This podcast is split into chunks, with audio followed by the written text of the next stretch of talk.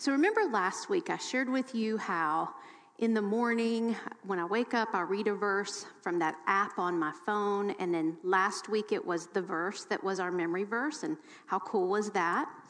So, again, this week, God has just in only the way that He can, He has done something so sweet and special. This study um, for this week encompasses Paul's return journey to Jerusalem, but a lot of what is being talked about there is his love for the people with whom he serves. And we'll get to the part in uh, Ephesus where he's saying goodbye to those Ephesian elders. And if you went through the study, you spent a, a little bit thinking about the people maybe that you have served the Lord with and how that builds a bond that lasts into eternity. And so, in Only God's Way, Valerie, come up here. He did not, or I did not, I did not know that my friend Valerie was going to be here on this week when we would be talking about people that we serve with and people that we um, are in the trenches with. And so my friend Valerie appeared for my birthday, and her birthday was Valentine's Day. But this friend is one that for 10, almost 11 years, we served together um, in our church in Jacksonville, and we were in the trenches. We had some difficult situations that we dealt with in helping women and women who were struggling and women who were in serious difficulty. And Valerie was always willing. If there was, I, w- I could call her anytime, day or night, and say, Come on, we've got to go to, to this place to help this woman, and she'd be there. She's traveled with me. She's the one that I think I told y'all I would go to speak, you know, fully prepared to share the gospel and hope to see fruit. And we'd be on the airplane, and Valerie would be winning all the people to the Lord. So she is an evangelist. She is um, a great woman of the Lord, and I'm so thankful for her. And so, whenever I read about Paul leaving those Ephesian elders and they're there together on the shore and saying goodbye, I think about leaving Jacksonville and leaving my heart, part of it there, um, and just the time that we've had to serve together. So, only God could do that. If you think that He does not care about the little details in your life, oh my, you're wrong because He does. And today He's shown me that. So thank you. Love you.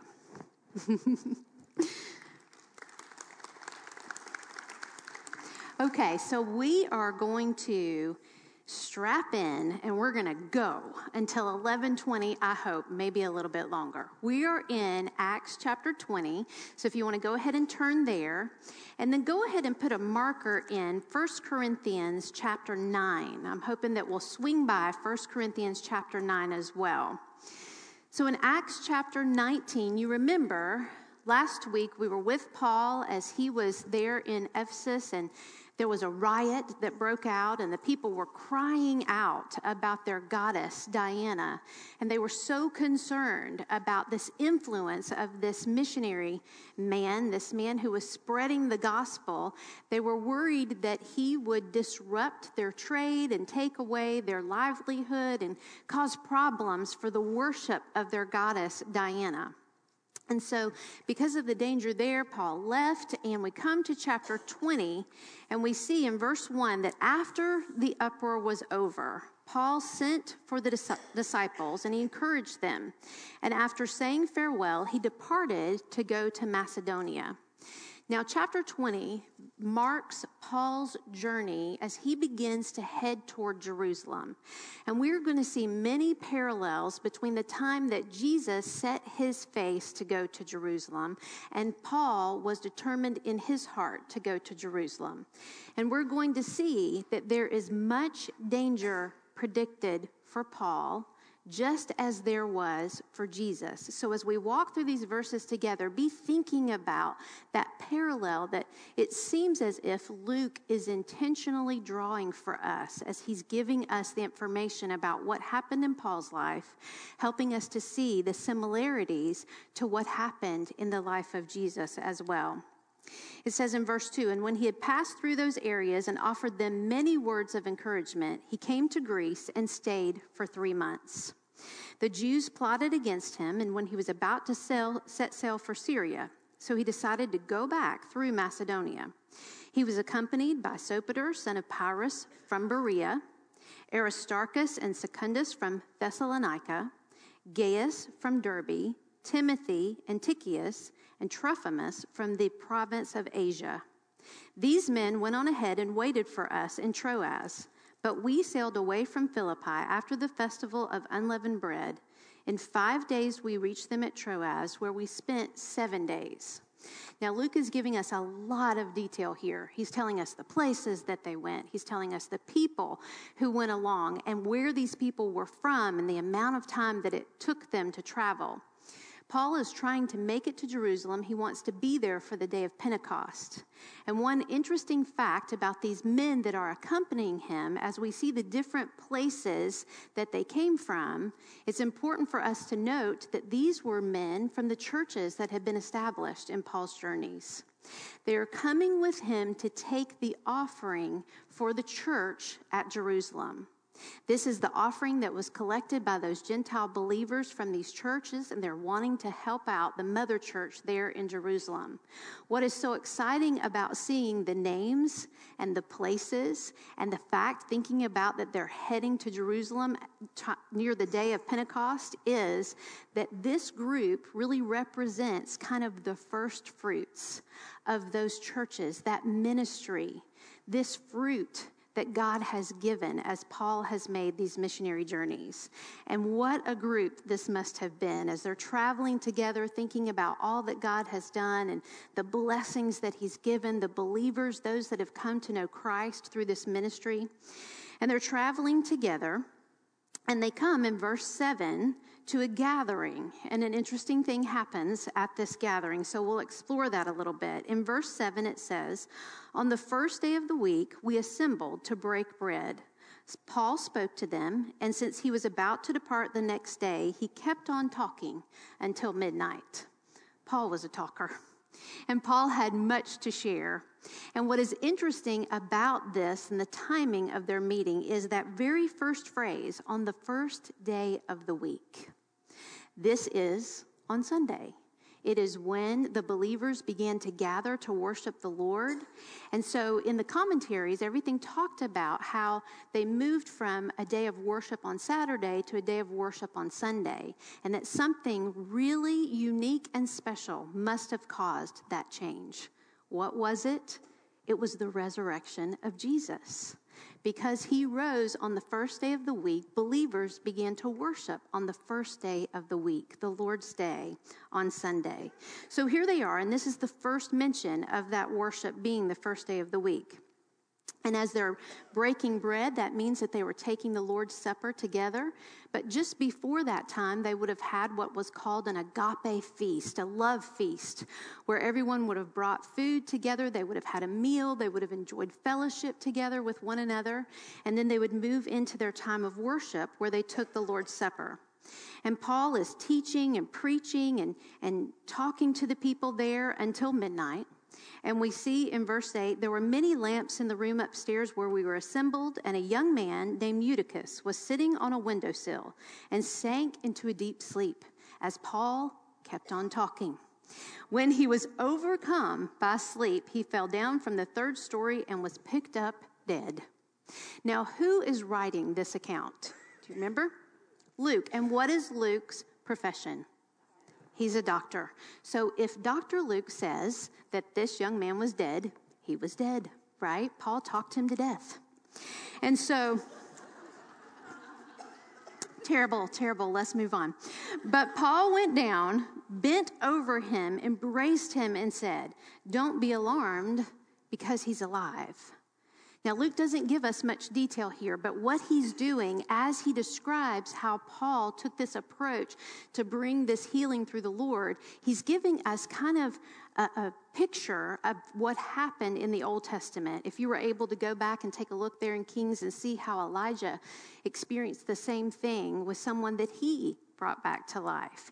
As Paul went, I'm sure he remembered what had happened there in the Old Testament. And he's, as he went down to this young man and possibly laid over him, bent down over him, maybe embraced him, his life was returned. God gave him his life back, and this miracle was performed. And what's so interesting to me is just how few words are used to explain what happened. Don't be alarmed, he's alive. And as they went back upstairs in verse 11, they continued taking some food, eating, and then Paul talked again for a long time until dawn. Now remember, this may be the last time that Paul ever sees these believers, and he has much to share with them, much to say. And he continues into the night because he wants them to know as much as he can tell them about the gospel, about who Jesus is, about all that he has learned of our great Savior. And so he talks with them until dawn, and then he left. And in verse 12, they brought the boy home alive and were greatly comforted. I can imagine that boy would have so many stories to tell, and what a joyous night they had together, seeing God's hand in this miraculous work. But Paul is moving on. We see that in the narrative, it almost feels as if things are, we don't have enough time just to sit and to, to think about it. We're moving ahead. Paul's desire is to move on and to get to Jerusalem. So you see in verse 13, we went on ahead to the ship and sailed for Assos, where we were going to take Paul on board because these were his instructions, since he himself was going by land. They were going to go ahead and get on the boat and take the trip. It was, I think I read about 30 miles, 20 to 30 miles, and Paul was going to walk.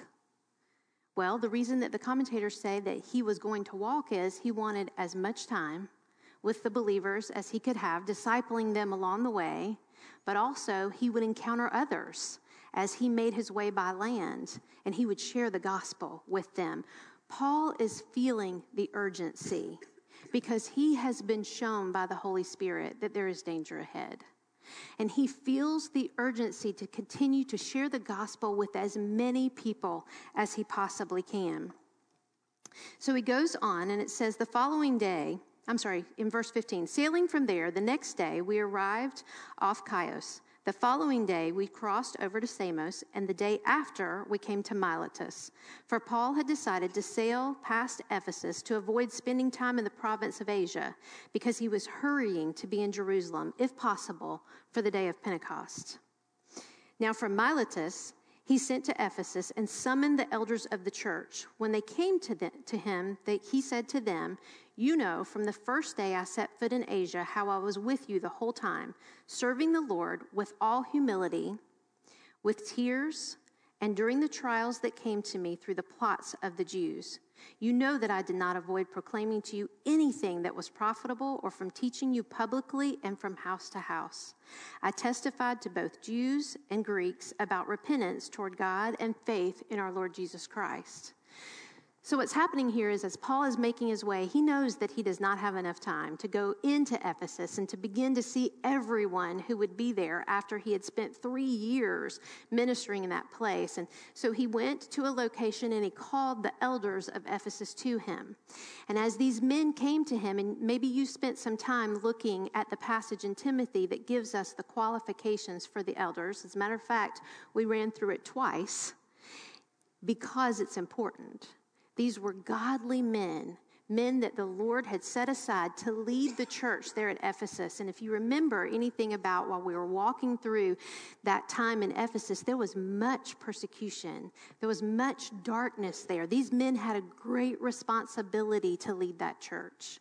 And so, as Paul brings them together, he recounts how the Lord had him serve and the things that he did there, that he served alongside them with tears and with heartache as they cared for the people, as they ministered to the people, as they shared the gospel in the face of darkness and great opposition.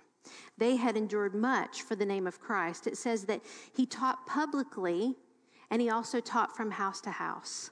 So he had services where he would preach the gospel, but he also had Bible studies where he would go into the homes and spend time with them individually as families, as small groups, studying together, learning together. And he always spoke about repentance toward God and faith in our Lord Jesus.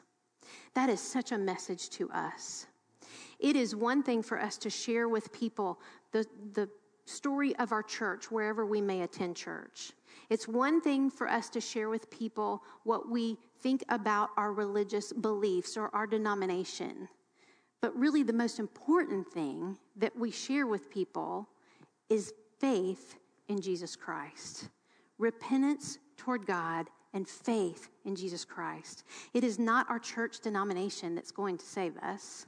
It is not our church history or our miraculous story of whatever church that we attend that is going to save us. It is the truth of the gospel of Jesus Christ that He came to earth as a gift from his Father God, that he lived a perfect and sinless life, that he hung on a cross, taking the price of our sin on himself, that he bled and died, that he was in the tomb for three days, that he rose again according to the scriptures. And that he ascended into heaven, he is seated at the right hand of God, forever making intercession for us. And that in order to have an eternal relationship with the Father, we must go through the Son. There is no other name under heaven whereby we must be saved. That's the message of the gospel. That's the most important thing that we can share. Paul reminded them of the weight of that and of their responsibility toward it. And then verse 22, he says, And now I am on my way to Jerusalem, compelled by the Spirit. I want you to remember that. He is compelled by the Holy Spirit, not knowing what I will encounter there. He knows there's danger, but he doesn't know the details.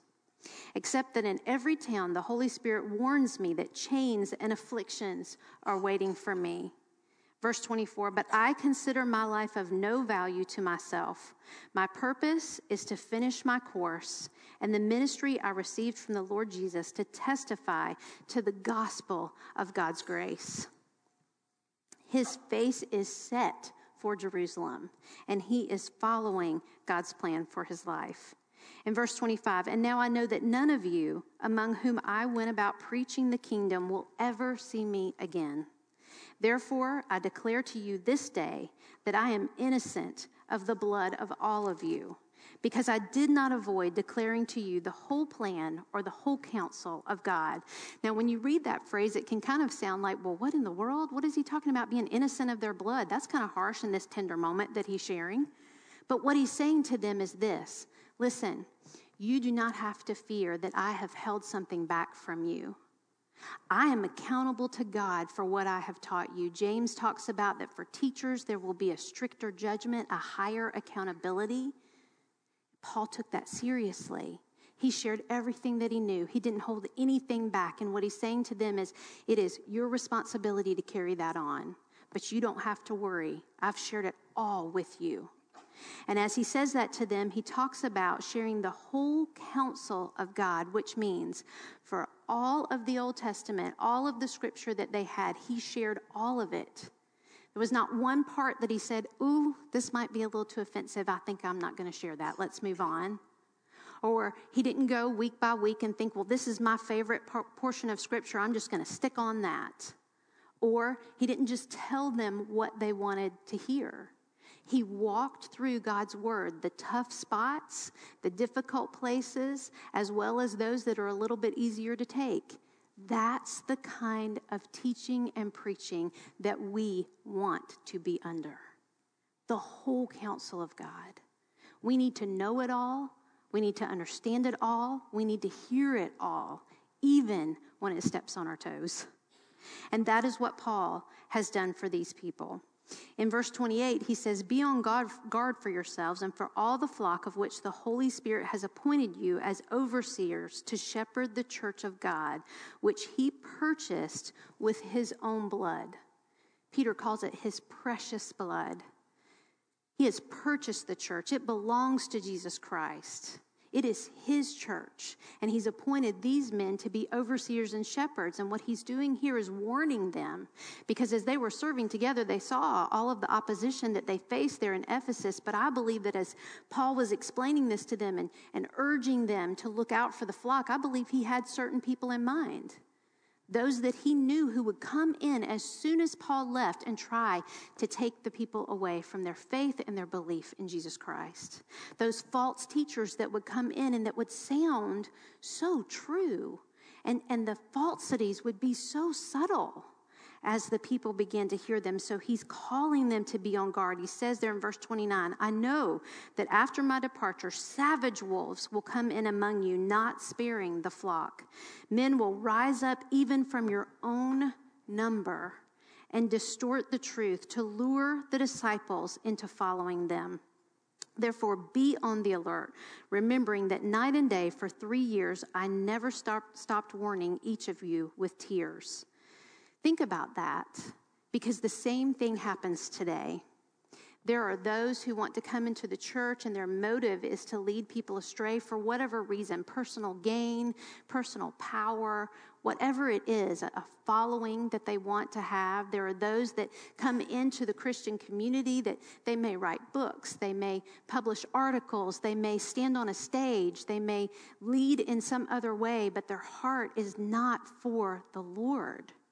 And we as Christians have the Holy Spirit within us who will show us and who will give us a sense to see that something is not right here. When we have that feeling, when we have that sense as we're listening to someone else teaching or sharing the word, we need to run, not walk, to Scripture. And we need to compare what we're hearing to what is right here because the Holy Spirit will never contradict the Word of God. And I've had the experience where someone came in to a group um, that Valerie and I were, were in and, and leadership over. And, and at that time, it was a really busy season in the ministry, and, and we were all very involved in so many things. And, and a young woman came in, and she had this message that sounded really good and exciting. But there was something about it that was just not right. And she began to share with my with my leadership in our class and they began to get excited about this woman who was passionate about ministry and they began to think well maybe she can be on board and help us with what we're doing here. And as I, I, went to talk to her and listen to what she was really sharing i discovered that it was totally contrary to scripture completely wrong and my heart was broken and it was burdened for those women who had begun to follow her because some were really getting involved with the things that she was recommending. And I went to some of the older women in the church and I said, We've got this, this young woman coming in and she's doing this. What am I supposed to do? And they did not hesitate. They said, We're going to pray with you right now that she leaves.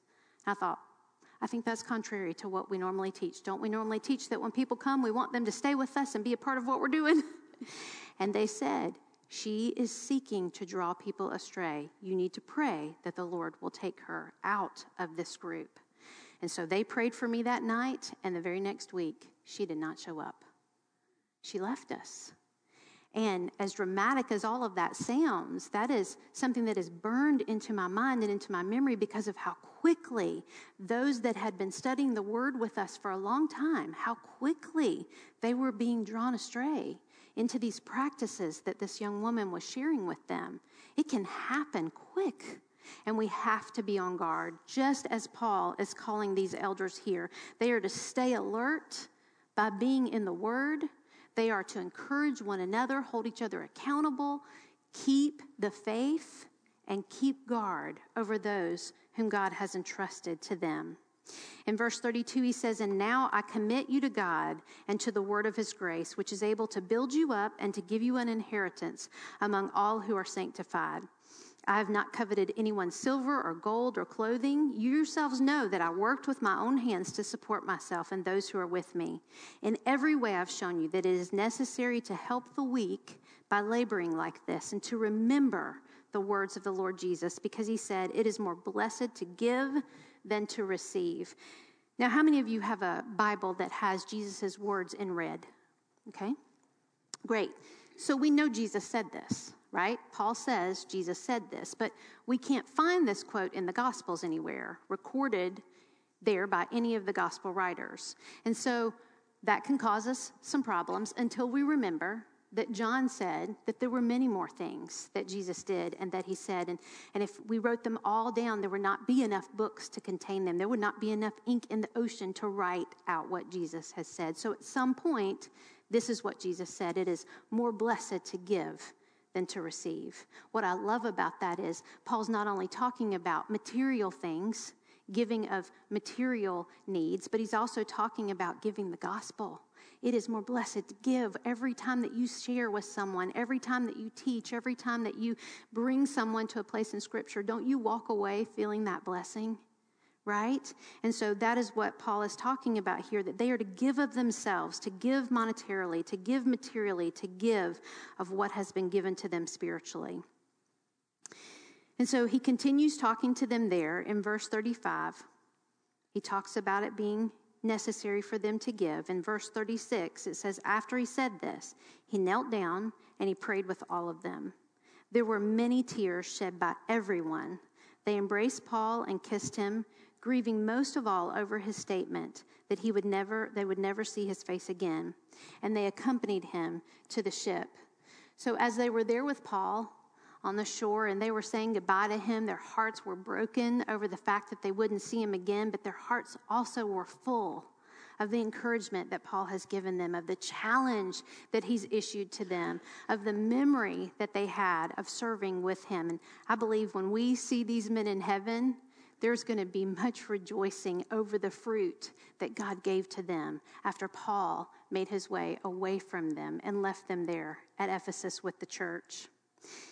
In chapter 21, Luke goes on to say how difficult the leaving actually was. He says, After we tore ourselves away from them, we set sail straight for Kos and the next day to Rhodes and from there to Patara.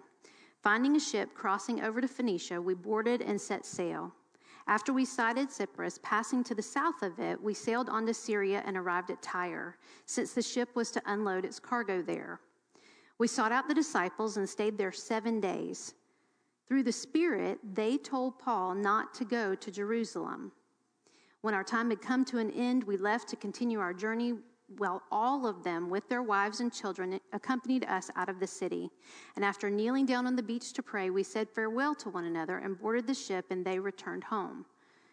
Now, as this group of believers, that Paul and, the, and his group of disciples had just encountered as they came together, and I'm sure talked through many of the things that the Lord has done and, and was doing there. They became deeply concerned about Paul's journey on to Jerusalem, and they said, in the Spirit, don't go. Now, there have been many who have said that Paul should not have gone to Jerusalem. As a matter of fact, that he was being disobedient to the Lord. But I believe when people say that, they're focused on what man is saying to Paul, not what the Spirit has said to Paul. The Spirit has told Paul it's going to be dangerous. The Spirit told these believers it's going to be dangerous. But the Spirit also compelled Paul to go. This prediction of danger was not a prohibition of Paul going. Many times and in many situations, when we face difficulty or the fear of difficulty, the fear of danger ahead, we take that as a sign maybe we shouldn't do this. That is when we have to dig deep and we have to think through what has God shown me? What has He called me to do? What has He asked of me in this particular situation? And yes, scripture tells us that there is safety in a multitude of counselors that is found in Proverbs, and yes, there is. But at times, we, meaning well, can try to prevent someone from doing something that God has called them to do because we're worried about what they may face, what they may encounter, and the danger that is ahead. So we're going to see this repeated as Paul continues to make his way. The believers are worried about what's going to happen to him there. And so we see that in, um, let me see, I've lost my place. Hold on. In verse 7, when we had completed our voyage from Tyre, we reached Ptolemais and we were greeted. We greeted the brothers and sisters and stayed with them for a day. The next day, we left and came to Caesarea, where we entered the house of Philip the evangelist, who was one of the seven, those original um, deacons of the church. Remember, he's the one that went to Samaria they stayed with them there, and Philip had four virgin daughters who prophesied. I wish we had time to talk about that, but we don't, so we'll take it as it is and move on. After we had been there for several days, a prophet named Agabus came down from Judea. He came to us. He took Paul's belt. He tied his own feet and hands. I'm not sure how he did that. He tied his own feet and hands and said, This is what the Holy Spirit says. In this way, the Jews in Jerusalem will bind the man who owns this belt and deliver him over to the Gentiles. When we heard this, both we and the local people pleaded with him not to go up to Jerusalem.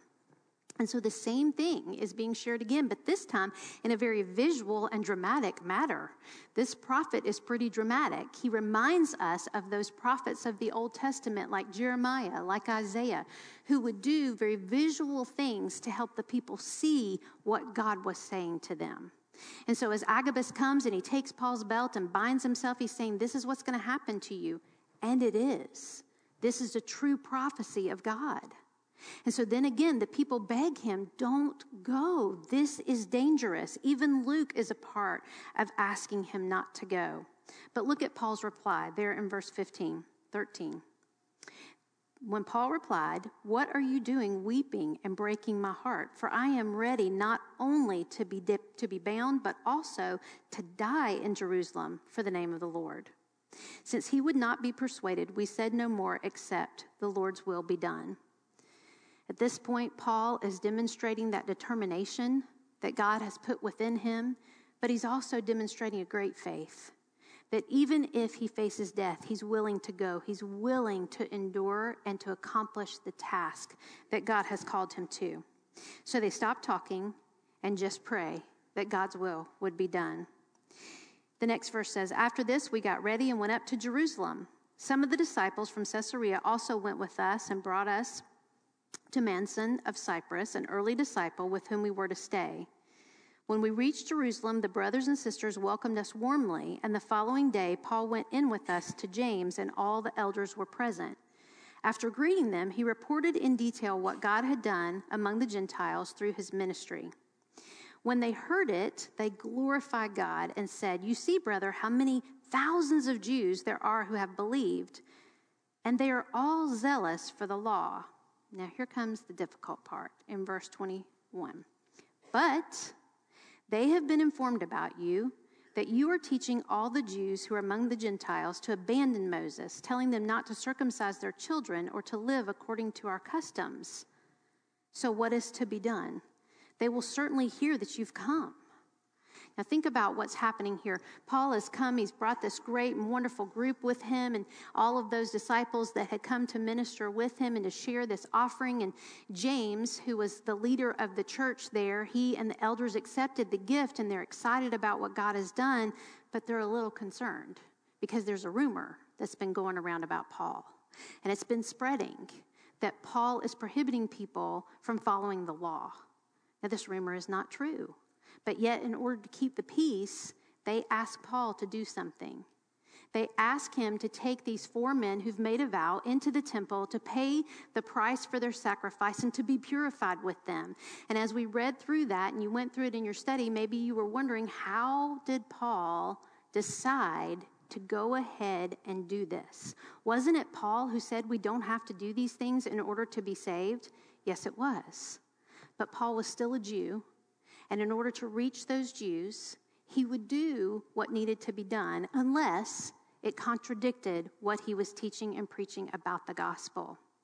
If you go to that section in 1 Corinthians chapter 9 very quickly, and you see in verse 19, he says, Although I am free from all and not anyone's slave, I have made myself a slave to everyone in order to win more people.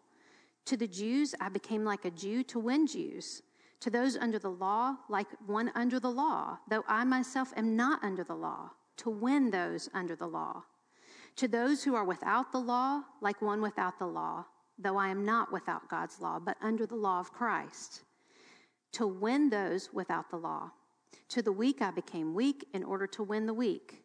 I have become all things to all people so that I may, by every possible means, save some. Verse 23 Now I do all this because of the gospel so that I may share in the blessings. Paul was willing to sacrifice his comfort. He was willing to sacrifice anything that he needed to in order to not be a stumbling block to those who needed to know Jesus. And during the study this week, and, and as we read through in the coming weeks, we'll see that Paul had such a great love for his people there in Jerusalem, for the Jews. He had such a great love for them that he was willing that if it would be possible, he would lay down his life, he would lay down his relationship so that they could be saved. Paul had a desire that all would come to the gospel of Christ. And we see that he paid a price for that. He goes into the temple, he does what they ask. A rumor again begins outside of the temple. They begin to say that he has gone in and brought Gentiles and defiled the temple, which was not true. They seize him, they grab him, they're shouting, they take him outside. And one of the saddest sentences that we read there is that the temple gates were shut. They shut him off from the temple and they took him out to beat him, to accuse him. They said he is against the law, he is against the, the, the temple, he's against God, basically. And as they begin to riot in the streets, it causes the, the Roman leadership to hear what is happening. And remember, Rome does not want a riot under any circumstances. Those leaders were there to keep the peace. And as the commander runs out to get Paul after he had already suffered a beating and he takes him up and he's going to put him into the prison, remember, Paul stops him and says, May I speak to you? And even the commander is confused about who Paul is. He says, Weren't you that Egyptian who led 4,000 raiders, those people who were killing others? And Paul says, No, I'm, I'm a Jew. I'm from Tarsus. I'm, I'm a citizen. And so, as the commander allows him to speak, we'll see next week that God used this very dangerous, difficult, and painful moment in Paul's life to give him a platform to share the gospel of Christ with those Jews who needed to hear it. We'll see that he takes every ounce of strength that God gives him and he opens his mouth and he proclaims the gospel. Now, I ask you, are you willing to suffer whatever discomfort, whatever displeasure, whatever inconvenience may come if you are given the opportunity to share the gospel of Christ? And believe me, I don't just ask you, I ask myself as well. And I pray for each one of us that as we are following this journey of Paul, that yes, we're looking at this incredible man who is willing to go the distance, but I pray that we're looking past him and we're seeing Jesus, the author and the finisher of our faith, who was willing to suffer the shame of the cross so that you and I could have the glory of salvation. Why would we do anything less than share who Jesus is? Let's pray together. Heavenly Father, God, I thank you so much for the life of Paul that you're allowing us to read about and to learn about. But God, I thank you that the bigger picture, Lord, that the bigger message is who Jesus is. And as we see um, this great missionary, God, moving forward, we know that it is not by his strength, it is not by his determination alone, but it is by your Holy Spirit. God, the same Holy Spirit that dwells within us if we know Jesus as our Savior, thank you that we have nothing to fear because our eternity is set. I pray, Lord, that you would help each one of us, God, that when the opportunity is there, that we would seize it and that we would speak your name. Lord, may we be ambassadors. May we be missionaries. May we be the ones determined to share the gospel with a lost and dying world. It is by the precious blood of your Son that our salvation has been purchased, and we are so very, very thankful. We love you, God, and we praise you. In Jesus' name, amen. Have a great week.